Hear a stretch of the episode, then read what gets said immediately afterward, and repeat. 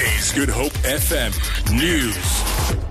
Die ministerie van gesondheid het die DA skerp gekritiseer omdat die party beweer dat minister Aaron Motsoaledi ongrondwettig optree deur inligting van mense wat aan mediese skemas behoort van die raad op mediese skemas aan te vra.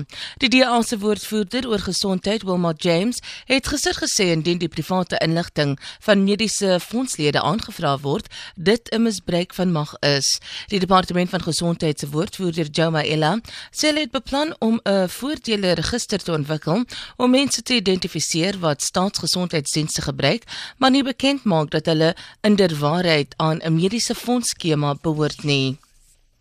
Die hernubare energie raad SAREC sê ontwikkelaars van gas, steenkool en gesamentlike kragproduksieprojekte, asook onafhanklike kragprodusente, is ewe bekommerd dat vertragings in die vasknoping van hul projekte kan voorkom weens Eskom se huiwering om ooreenkomste met hulle aan te gaan vir die aankoop van krag. Die voorsitter van die raad, Brenda Martin, sê die proses om 'n bod in te dien om krag aan Eskom te lewer, is duur en die uitgerekte proses waarin hulle vir 'n antwoord van Eskom wag, maak hulle bekommer dat hulle die hoë kostes moontlik verniet aangegaan het. Eskom het intussen gesê hy het ooreenkomste met sowat 60 maatskappye aangegaan om hernubare krag aan hom te lewer. Die polisie in Nyanga het twee verdagtes aangekeer enkele minute nadat hulle na bewering probeer het om 'n selfoonwinkel in 'n winkelsentrum in Philippi te beroof. Die lede het 'n kruising genader toe hulle skote gehoor en vier verdagtes van die winkelsentrum sien weghardloop het. Hulle kon daarin slaag om twee aan te keer waarvan een in besit was van 'n vuurwapen. Die lede het later vasgestel dat sekuriteitswag het die rooftog aanskou en hul probeer keer. Dit het glo daartoe gelei dat hulle die selfone neergegooi en weghardloop het. Twee verdagtes van 23 en 26 jaar oud sal binnekort in die Athlone Landroshof verskyn op aanklagte van sakeroof en die besit van 'n onwettige vuurwapen. Die ander twee is nog soek.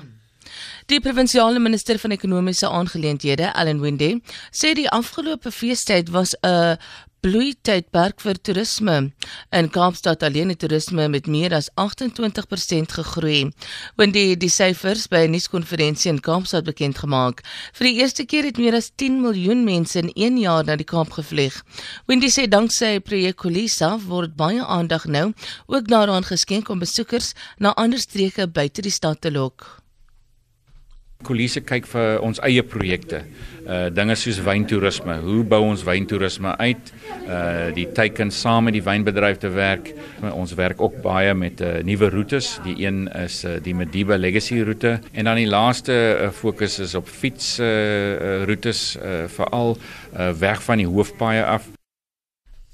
Vir Groep FM News, Alexander Rosenberg.